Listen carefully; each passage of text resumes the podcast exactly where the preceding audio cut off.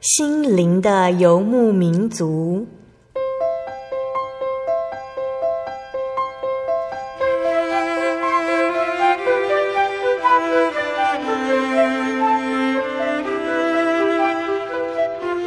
在这个谁都不管谁的后现代社会里，每个人的心灵都是游牧民族。成长的过程就是寻找的过程。每一颗漂泊的心灵，其实都在寻找生命的绿洲。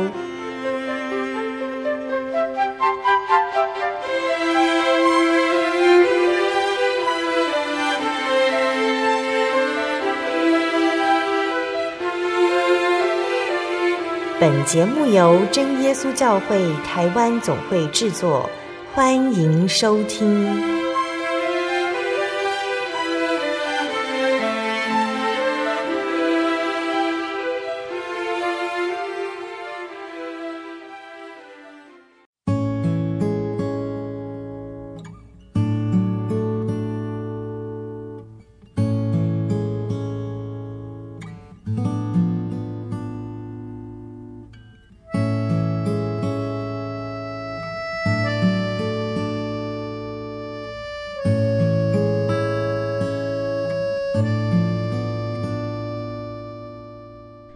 所在空中的听众朋友们，大家平安，欢迎收听今天的心灵的游牧民族，我是贝贝。大家这个星期过得愉快吗？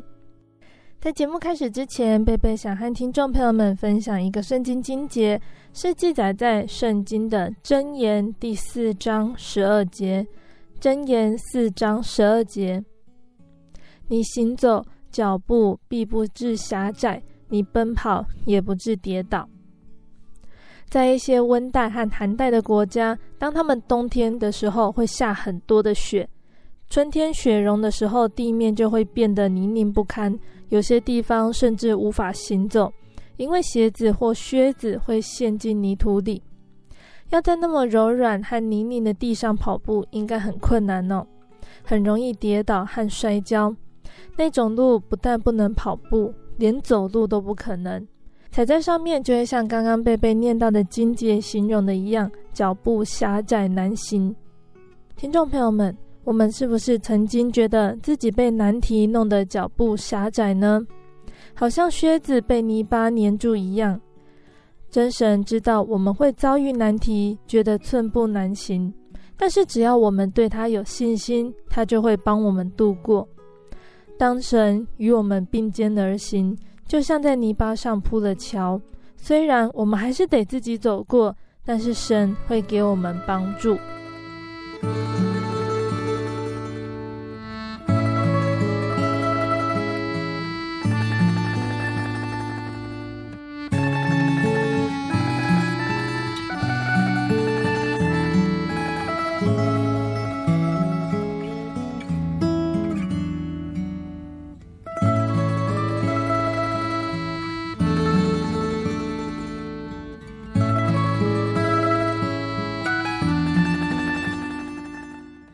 今天要播出的节目是第一千零七十七集《生活咖啡馆》绘本分享《奶奶的时钟》。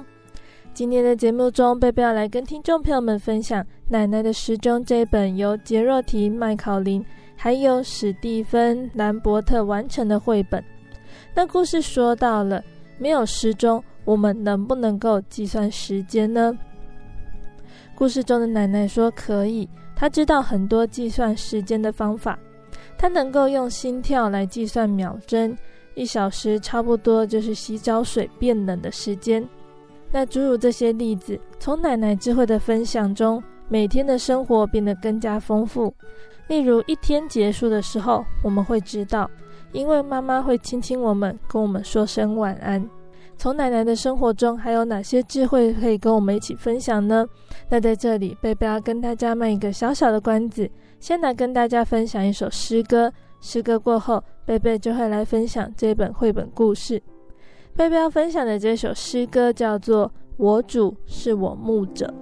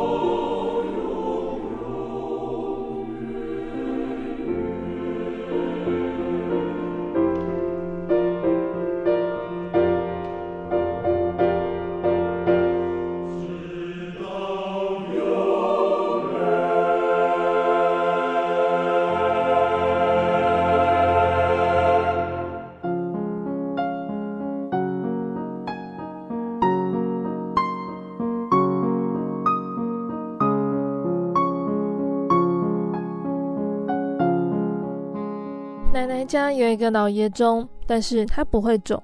时钟大面板上的指针从来没有移动过。有一次，小孙女打开钟的门板，想看看里面到底怎么回事，她就发现里面空空的，只有一把雨伞、一只拐杖和一幅锁骨王的画像。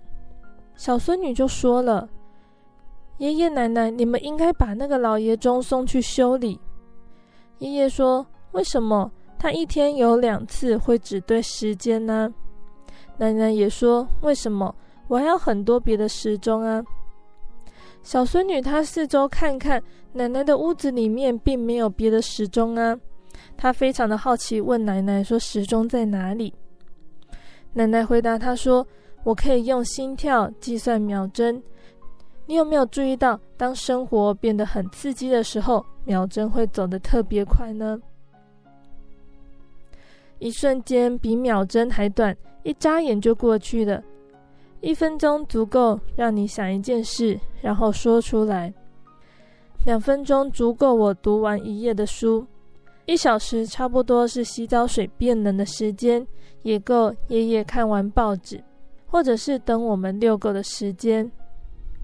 奶奶还说道：“我可以从木兰树渐渐缩短的影子判断上午的时间，到了影子又拉长的时候，白天就几乎要结束了。”每天早晨，鸟儿会用它们的歌声叫醒我。每天傍晚，我望向窗外，就会看见其他的房子里的灯光正在向海上的船打信号。灯亮的时候，就是该吃晚饭了；熄灯的时候，就是该睡觉了。每天结束的时候，你都会知道，对不对？因为妈妈都会亲亲我们，跟我们说声晚安。小孙女又问奶奶：“但是……”奶奶，你怎么知道今天星期几呢？奶奶说：“很简单呐，星期一的时候，那些打开的窗户会飘出烤面包的香味；星期二是渔船进港的日子；星期三，清洁队员会乒乒乓乓地搬垃圾桶；星期四会听见学生们的脚步声；星期五，火车上的每张脸都无精打采。”只要星期一开始变慢，我就知道一星期快结束了。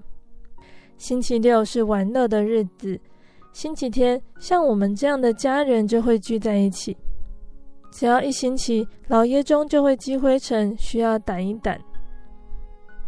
在一个月当中，月亮会有圆有缺，夜晚编织出它金色的蛹，然后慢慢羽化，进入黑暗。潮汐也会告诉我们时间。它们和月亮的时间一致，那要分辨季节当然也很容易。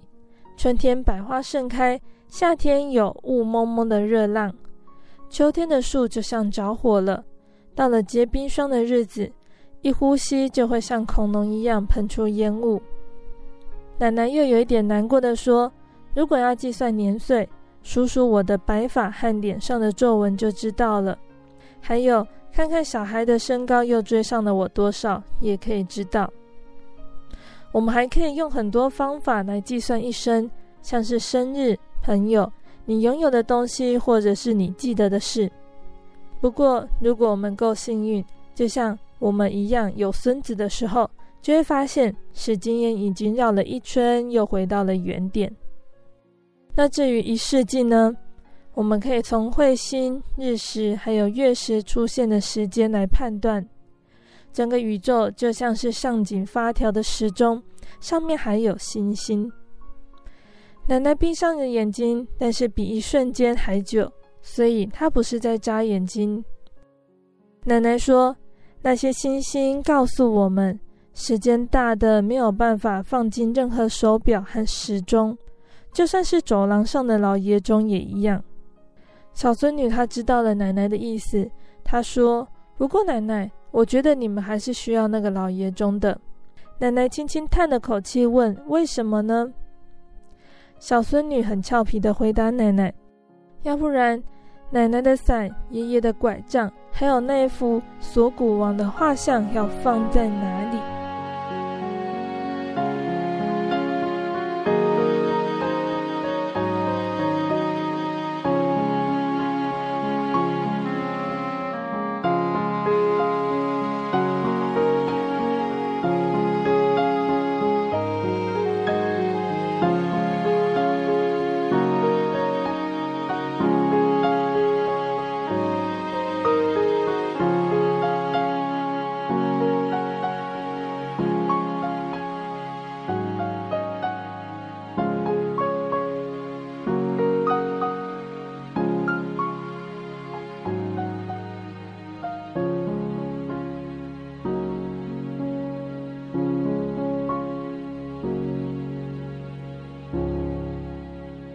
亲爱的听众朋友们，那我们今天绘本故事就先分享到这里。今天分享的内容有比较短了一点哦，我们一样可以从绘本里面去了解到为什么作者他要写下这一本绘本故事。那这本绘本故事还可以带给我们什么样的启发和想象呢？那今天分享的绘本故事呢，它告诉我们，没有钟表，我们好像也就失去了时间的概念，仿佛时间就只能从钟表面板上的指针还有数字来定义。但是这本绘本的作者却借由故事中的奶奶，带领我们由微至广，由近而远，重新思考时间的意义。整个故事呢，它是由两条轴线构成的。纵向轴线呢，是从时间最小的计量单位出发，在时钟停摆的前提下，将我们的视线从面板的指针还有数字上移开，在生活中寻找各种对应和替代的计量方式，从秒、分、时、日，渐渐延伸到星期、月份、季节、年岁，还有世纪。巧妙地搭建时间和人生的关联。那另一条横向的轴线，则是由自我出发，在奶奶和小孙女分享的各种生活经验，还有观察的过程中，我们的眼界和思维也随之从自己的身上慢慢向外扩展，看见自己、家人、周遭他人、环境、自然，甚至是整个世界，还有宇宙的关系。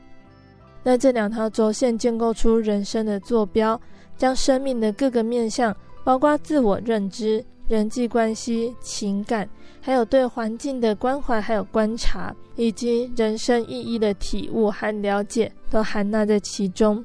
奶奶她在故事里面，她就像是一个生命的领航员，带领小孙女从时间的意义，探讨生命的美善价值。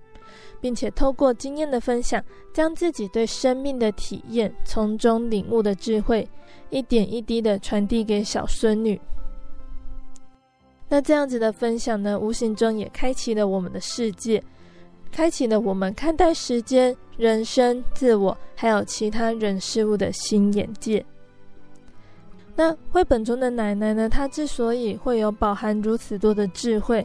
大概就是因为他们常常瞻望，并且思想过往的自己、现在、未来的年日，从中结出经历过时间淬炼的生命果实。那就像是圣经里面诗篇第九十篇十二节摩西的祷告说的一样。摩西说：“求你指教我们怎样数算自己的日子，好叫我们得着智慧的心。”为什么要数算自己的日子呢？圣经上说，人一生的年日是七十岁，若是强壮，可到八十岁；更强壮的，可以让你活到一百二十岁。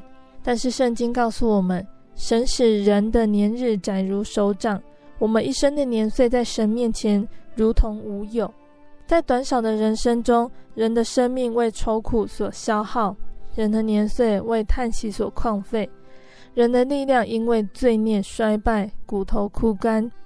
世人的一生日子都消耗在无指望之中，过着没有价值的生活。如梭似箭的光阴，一眨眼，一瞬间，旧岁已往，又迎来新春。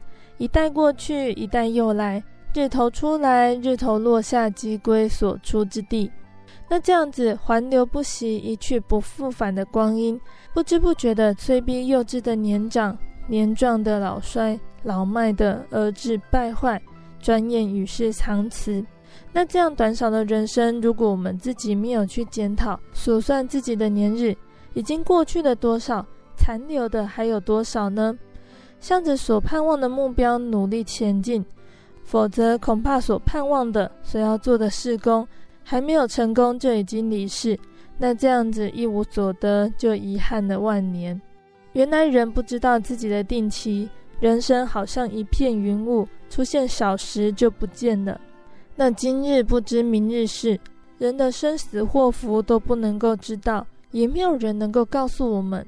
所以，我们基督徒呢，要谨慎行事，因为现今的世代邪恶，所以不要做愚笨的糊涂人，当像智慧人，明白神的旨意如何，要爱惜光阴，还要数算自己的日子。在世所参与的年岁还有剩多少，就要立志行事，敬虔事主，做成得救的功夫。圣经告诉我们：你趁着年幼衰败的日子尚未来到，就是你所说我毫无喜乐的那些年日未曾临近之先，当纪念造你的主。所以岁月它不待人的，趁着还有今天，我们就要努力来把握住这份得救的恩典，把握住我们可以服侍神的机会。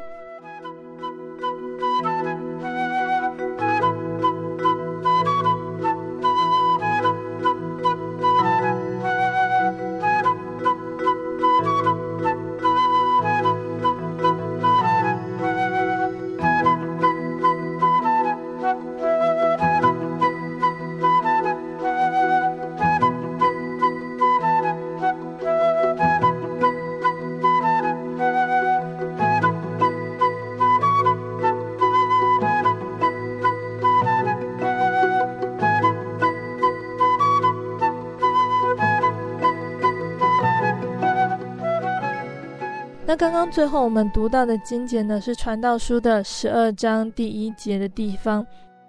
在圣经里面的旧约呢，有三十九卷，三十九卷里面呢，约伯记、诗篇、箴言，还有《传道书》、雅歌这五卷，通称为智慧书，因为书上阐明人生的智慧。但是有人通称这五卷为诗歌书，因为大部分都是以诗的形式来撰写。传道书呢，就是人生的诗歌，告诉我们凡事都有定期，天下万物都有定时。神造万物各按其时成为美好，然而神至始至终的作为仍不能参透。在传道书的第三章前段内容里面呢，有十四个对偶句，更能够感受到诗歌的韵律，还有人生的无奈。原来人生万事都在神的命定之下。不得随人意稍加改变，也难怪有许多人为人生的命运悲叹，也有些人是为自己的机遇而讴歌。圣经上说，凡事都有定期，天下万物都有定时，生有时，死有时，栽种有时，拔出所栽种的也有时，杀戮有时，医治有时，拆毁有时，建造有时。哭有时，笑有时，哀动有时，跳舞有时，抛掷石头有时，堆聚石头有时，怀抱有时，不怀抱有时，寻找有时，失落有时，保守有时，舍弃有时，撕裂有时，缝补有时，静默有时，言语有时，喜爱有时，恨恶有时。征战有时，和好有时。那这样看来，做事的人在他的劳碌上有什么益处？我见神叫世人劳苦，使他们在其中受精炼。天上的真神是万有的根源，宇宙的主宰。他创造万物，还有人类，也掌管天地万物。世人遭遇的一切，都在神的命定之下。万事万物都在真神的掌握之中。人类的生死，每一个人的寿数、栽种、收成、杀害和医疗、拆毁、建造，都有一定的时期。每个人的哀哭和欢笑，一对夫妻和好相爱，还有隔阂分离；怀抱亲热，还有冷落，都有一定的时候。寻找和失落，保守和舍弃，撕裂和缝补，静默和说话，喜乐和恨恶。征战和和好都有一定的时刻。箴言的作者所罗门，他感受到天上的真神已经命定日光之下人类事物的发生和结果。那么，在世上做事的人一直劳碌地争取自己的理想，却不一定会达到预期的目标。这样子的劳苦有什么益处呢？原来，自从人类的始祖犯罪以来，神叫人类经历的就是世间的劳苦和愁烦。神造万物，各按其时成为美好，又将永生安置在世人的心里。然而，神至始至终的作为仍不能参透。我知道世人莫强如终生喜乐行善，并且人人吃喝，在他一切劳碌中享福，这也是神的恩赐。我知道神一切所做的都必永存，无所增添，无所减少。神这样行，是要人在他面前存敬畏的心。现今的事早先已有了，将来的事早已也有了，并且神使已过的事重新再来。真神他是智慧的源头，他的作为无懈可击，他造化万物各按其时成为美好。起初神创造天地万物，用六天的功夫，他造了光、空气、海洋，还有陆地。在陆地上造了五谷菜蔬、花草树木、飞禽走兽、牲畜昆虫；在水中造了鱼虾水族；在空中造了日月星宿；然后造了人类的始祖亚当和夏娃，让他们生活在伊甸乐园里。那这一切都是那么美好。尤其是神在造人的时候，神他是用尘土造人的身体，然后将生命的气息吹在人的鼻孔里。使人的心里有永远不灭的灵魂，有神的形象，属乎真神的品德、忍耐、公义、仁慈的本性。所以，我们每个人都有良知，都能够判断是非善恶。然而，神让人无法完全了解神的作为，使人没有办法预知未来的事，无力左右自己的命运，无力改变神所命定的作为。使人明白真神的伟大莫测，还有自己渺小有限，因而生出敬畏的心，晓得以谦卑的心仰望天上真神的怜悯和改变，并在一生的年日里遵行神的旨意，以喜乐行善终其一生，以享受吃喝度过一世。那这就是神赐给人恩典的赏赐。那从传道书里面，我们就可以很清楚的知道。我们人能够在自己的工作岗位上欢喜快乐，就是一种福气。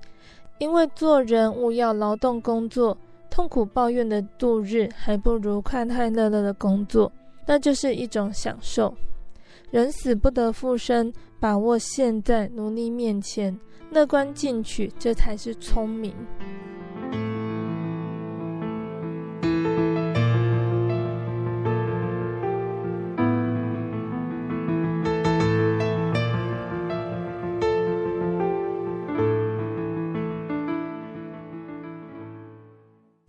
我对圣经的道理好有兴趣哦，可是又不知道怎么入门哎。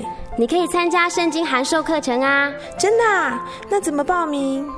只要写下姓名、电话、地址，寄到台中邮政六十六支二十一号信箱，很快的，你就会收到第一课的课程了。赶快去寄吧。嗯。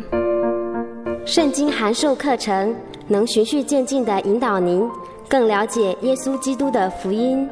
得到生命的滋润和来自信仰的力量。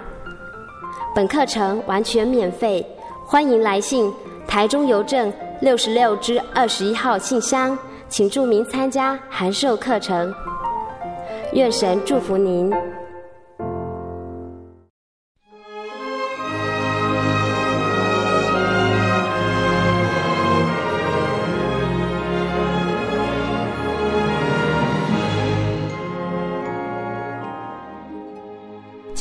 众朋友们，欢迎回到我们的心灵的游牧民族，我是贝贝。今天播出的节目是第一千零七十七集《生活咖啡馆》绘本分享《奶奶的时钟》。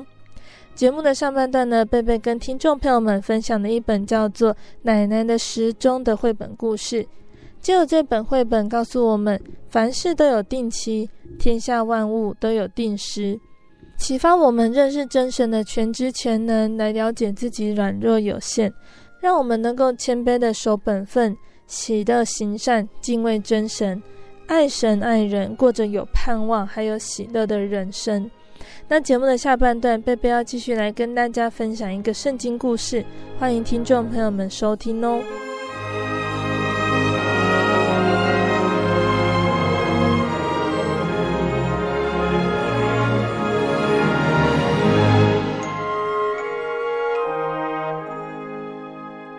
亲爱的听众朋友们，在下半段节目中，贝贝要继续来和大家分享一段圣经故事。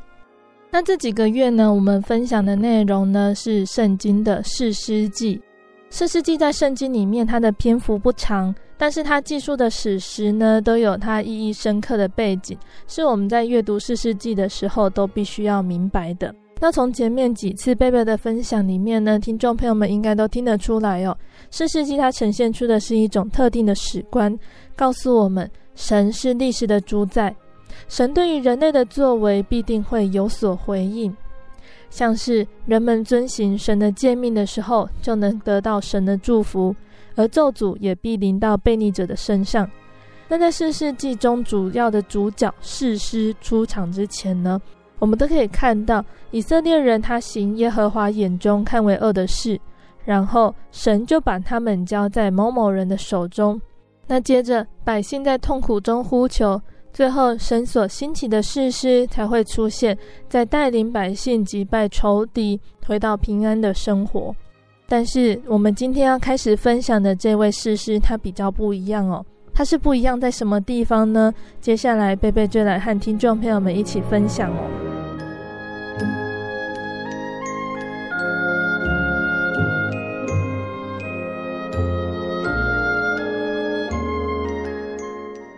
在上个月，我们分享到士师耶佛他之后呢，有另外一个强大的外族来攻击以色列人，就是非利士人。他们是住在海边，连续多年以来，他们都不断地骚扰以色列人。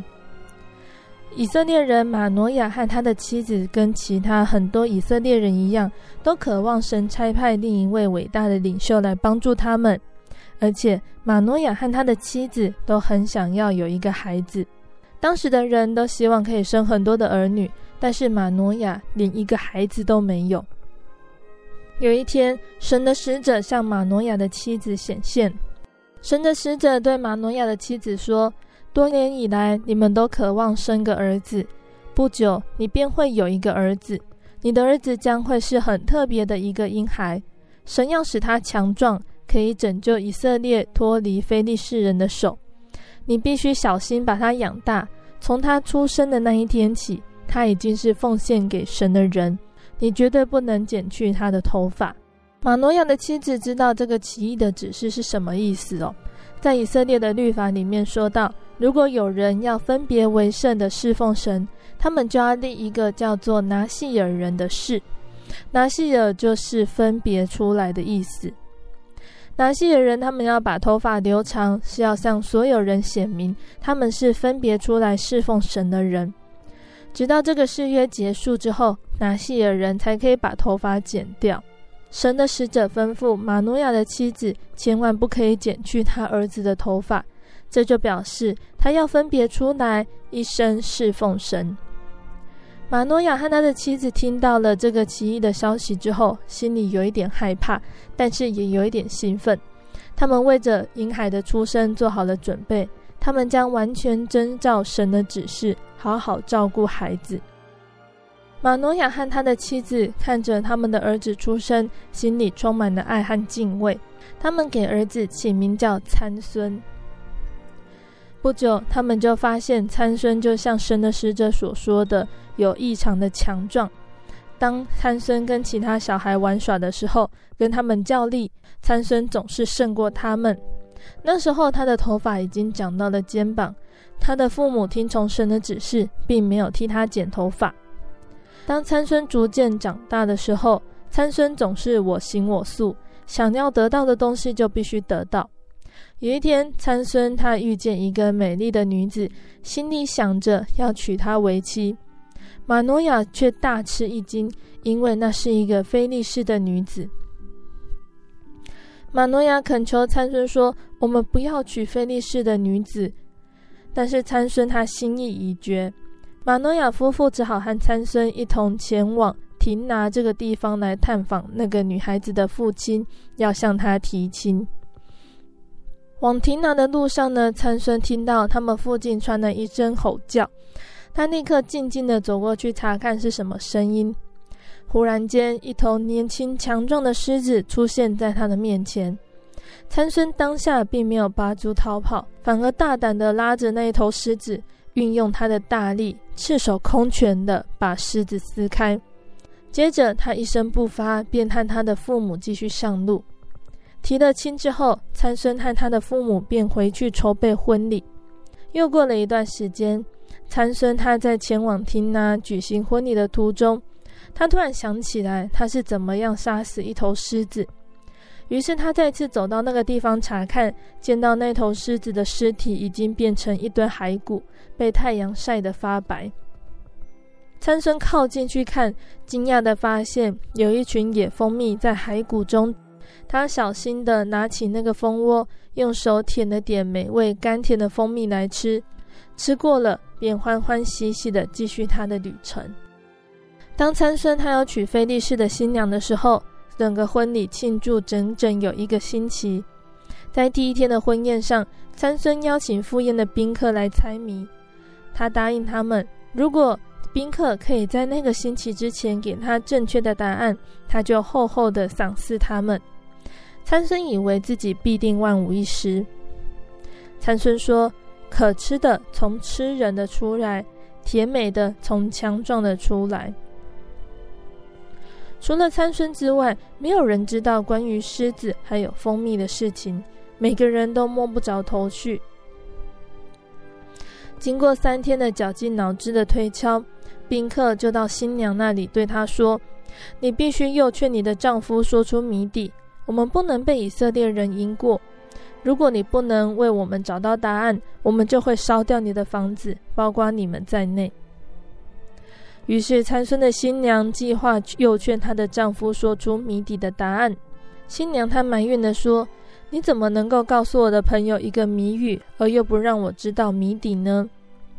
参孙就回答她说：“我连我的父母都没有告诉他们，我为什么要告诉你？”每天新娘子都这样子追问参孙，参孙也不告诉她答案。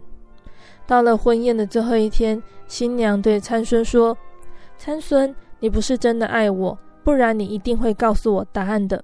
说完这些话，他便大哭起来。在新娘诸多的甜言蜜语之下，参孙终于让步了。参孙把谜底告诉了他。很快的，新娘又将答案告诉了那些已经等很久的菲利士人。那天晚上，那些非利士人笑着对参孙说：“什么比蜜更甜？什么比狮子更强壮呢？”参孙怒火中烧，他知道非利士人能够知道答案，是因为他的妻子告诉了他们有关于那头死掉的狮子，还有那一窝蜜蜂的事。后来参孙去路上杀了很多非利士人，把他们的衣服剥下来送给答对答案的人。多年以来，参孙独自对抗非利士人，他从没有训练或者是率领过军队作战。多年以来，非利士人也无法征服这位绳索或铁链都不能捆锁的以色列勇士。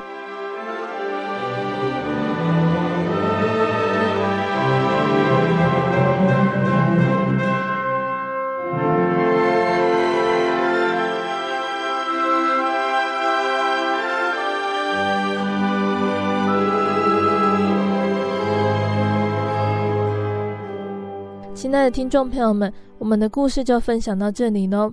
那今天分享的故事内容呢，我们听到了一位很特别的士师，叫做参孙。他的做法和其他的士师都不太一样。那从参孙的身上，我们可以得到什么样的教训，作为我们信仰上的醒思呢？贝贝接下来就来和大家一起分享哦。我们先来看一下参孙他的一生哦，他的一生充满诡异、神奇，如谜般叫人难以识透。奇特的力量打击敌人，让人晕眩。偏偏参孙他又是非常体贴肉体、放纵情欲，成为闯不过美人关的英雄。那等参孙的故事说完的时候，大家一定都会觉得说，参孙的故事真的是令人觉得矛盾，也让人惆怅的。参孙的出生是应时而生，在参孙出生前的背景时代呢，以色列人他们要行耶和华眼中看为恶的事。耶和华将他们交在非利士人的手中四十年，百姓得罪神，被仇敌捆绑了四十年。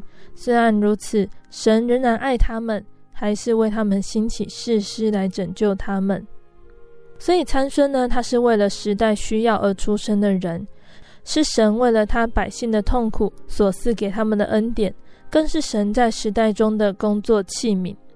那其实，在每个不同的时代，只要有需要，神就会安排一些应时而生的人出现，好替神完成他的旨意。那参孙的伟大，因为他不只有一双摇动摇篮的手，他更有一对敬虔的父母，靠着这么好的先天条件，能孕育出他生命的气质。他的父母亲玛挪亚夫妇，堪称主内夫妻还有为人父母者的模范哦。当他们蒙神指示即将获得一个孩子的时候，就祷告神，求神指示如何对待将要出生的孩子。那这种不凭眼见的信心，也就是真正的信心。更何况是求神教导怎么样带领未出生的孩子。那其实对于我们做父母的听众朋友们来说，我们也可以这样子向神祷告的。我们可以求神带领我们该如何教育我们的孩子。让我们的孩子可以合主所用，走在主的路上。就像圣经说的，我们不将这些事向他们的子孙隐瞒，要将耶和华的美德和他的能力，并他奇妙的作为述说给后代听，使将要生的后代子孙可以晓得。他们也要起来告诉他们的子孙，好叫他们仰望神，不忘记神的作为，惟要守他的命令。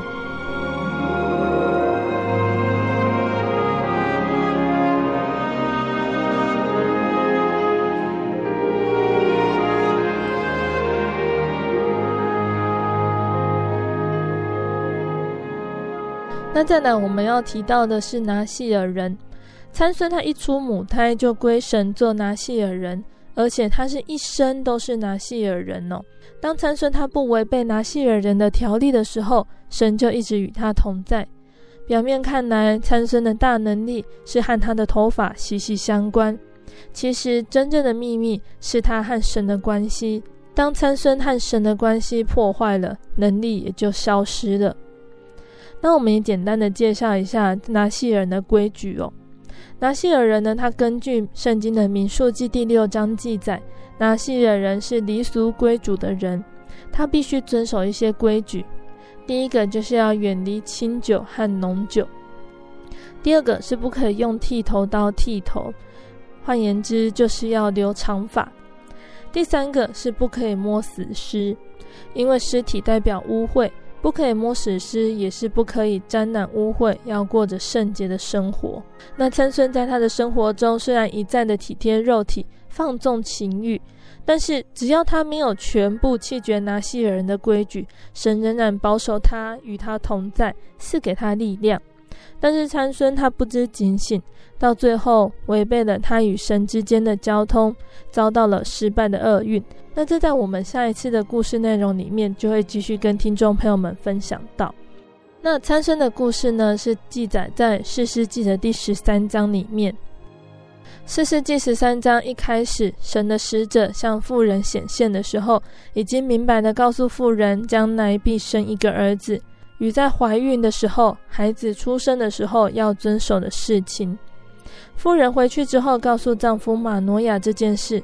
后来，马诺亚又再次求告神，请使者再次出现，并且询问该如何照顾这位神所赐的生命。不是每一个人都可以看到神的使者出现，更何况是要求神的使者再次出现。马诺亚的单纯呢，反倒让他见着了使者。由此可知，玛诺亚他是拥有单纯心地的人，没有心机或者是拐弯抹角的想法。正是因为这样子的单纯，当接受到指示的时候，才能够真正的做出来。在生活当中，神会透过各式各样的方式来告诉我们该如何生活，还有下决定。可是，在事情的当下，我们往往不知道神会用什么方式来告诉我们。有些人在祷告中得到感动，明白神的意思；有些人是在做事的当中体验到神的恩典。然而，不管是什么方式，我们都要耐心等待，安静的等候神的吩咐。也许错过了一次，不一定有机会再听到第二次。所以，我们应该时时刻刻把握住和神亲近还有对话的机会。听明白之后，就努力遵行神的话语，因为听命的人是有福的。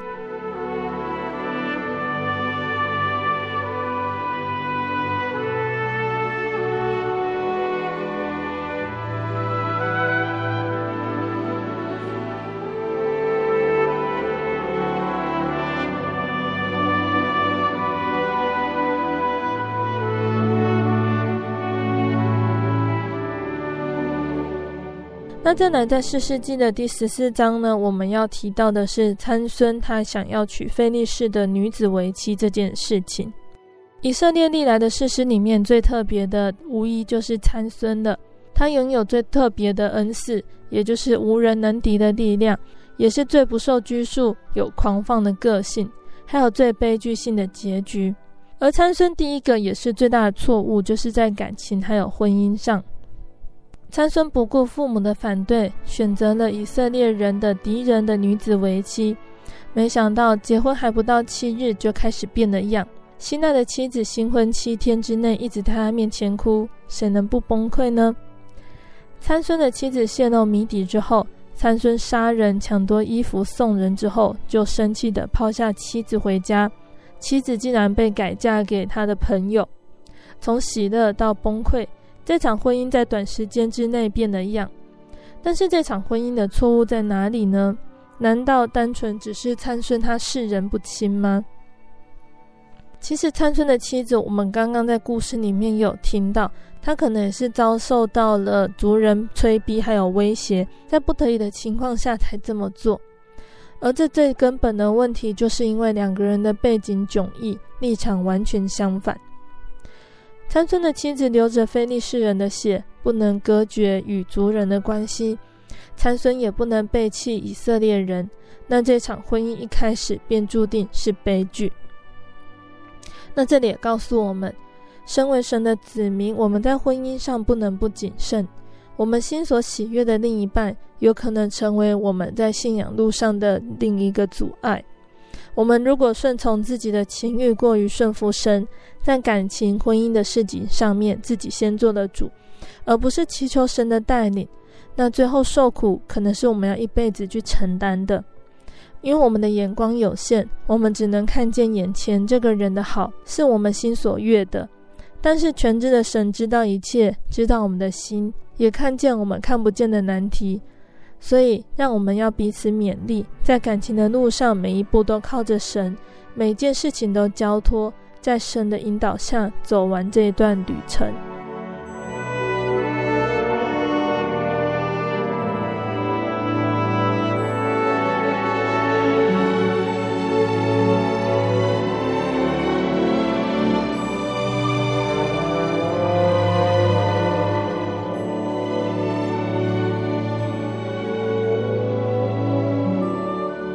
那士师记十五章，它是讲参孙还有提拿女子故事的后续，也就是参孙他工作的高峰。那这些故事有的时候会让人读起来觉得很难去明白神的作为，因为一些参孙的所作所为似乎不对，也没有办法被我们认同。但是神仍然帮助他得胜，他不像之前的士师带领百姓消灭仇敌，吹角聚集以色列百姓征战。反而都是一个人独自和非利士人战斗，而且可能还夹杂着自己的仇恨、愤怒、报复等血气，让人分外不解。或许我们没有办法说服自己，这些都是神的旨意，但不得不承认，这都是神借着参孙完成计划里的工作。因为参孙是一出生就终身做拿细耳人，没有任何选择的归神所用。所以他不用怀疑他是神预备的工人，而且按照圣经十四章四节里面说到的，他的父母却不知道这事是出于耶和华，因为他找机会攻击非利士人。只有这些机会攻击仇敌是出于神的意思。当非利士人辖制以色列人的时候，参孙做以色列的士师二十年，做士师是参孙的工作。他出生之前，非利士人已经苦待了以色列人四十年，而参孙并没有完成拯救以色列人脱离非利士人的辖制。因为事实上，在参孙之后，到了以利、撒母耳、扫罗王的时代，非利士人仍然都是干扰以色列人的主要敌人。但是神却借由参孙开始攻击非利士人，使仇敌畏惧，应验神对参孙母亲的话。他必起手拯救以色列人脱离非利士人的手。那在参孙成就大的拯救之前呢，有这样的记述：在当时，三千犹大人以两条新绳捆绑参孙，带他到非利士人那里。参孙到利希，非利士人都迎着喧嚷。主的灵大大感动参孙，他背上的绳就像火烧的麻一样，他的绑绳都从他手上脱落下来。从这里我们可以看到，神的灵又一次大大的感动参孙。前两次使他用手撕碎狮子，击杀三十人；这次使绑绳脱落。面对成千呐喊、吼叫的非利士人，参孙捡起一块未干的驴腮骨，击杀了一千人。就像约书亚记二十三章十节里面所应许的，神为他征战，使他一人能够追赶千人。那这个没有干的驴腮骨呢？它并不是正规的武器，而且不是参孙事先预备好用来打仗的，却成为参孙这位士师一生用过的唯一一个武器。在神的灵同在之下，不靠世俗的刀剑等武器。一块驴腮骨能够被用来击杀千人，那这不也是参孙本人的写照吗？参孙他虽然不能说是圣洁极贵重、非常合乎主用的器皿，但是神仍然使用他，使他成就莫大的工作。那这里告诉我们，不要忘记神的灵可以感动任何人起来为他工作，即使是一个平凡的器皿，也能够为神成就不平凡的事。不要妄自菲薄，只要我们愿意顺服神的带领，在工作和侍奉上面可能会有一些限制，那这些限制或许可以靠着神的灵来克服的。当我们被神的灵所充满的时候，还有哪些事情能够继续捆绑我们呢？那也求圣灵今天能够大大的感动我们，除去阻挡我们的限制，让绑绳脱落。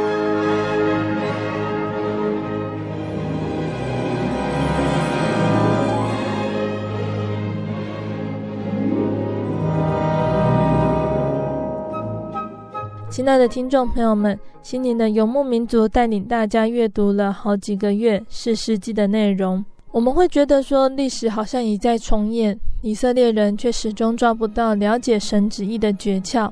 而我们虽然看得清以色列人，却看不清楚自己。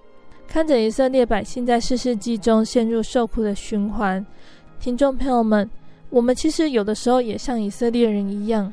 所以不要忘记，我们还有耶稣，可以随时随地的祷告，来呼求神的帮助和安慰，求神带领我们，不要陷入像以色列人他们这样可悲的循环里面。那下个月我们再继续来和大家分享参孙的故事。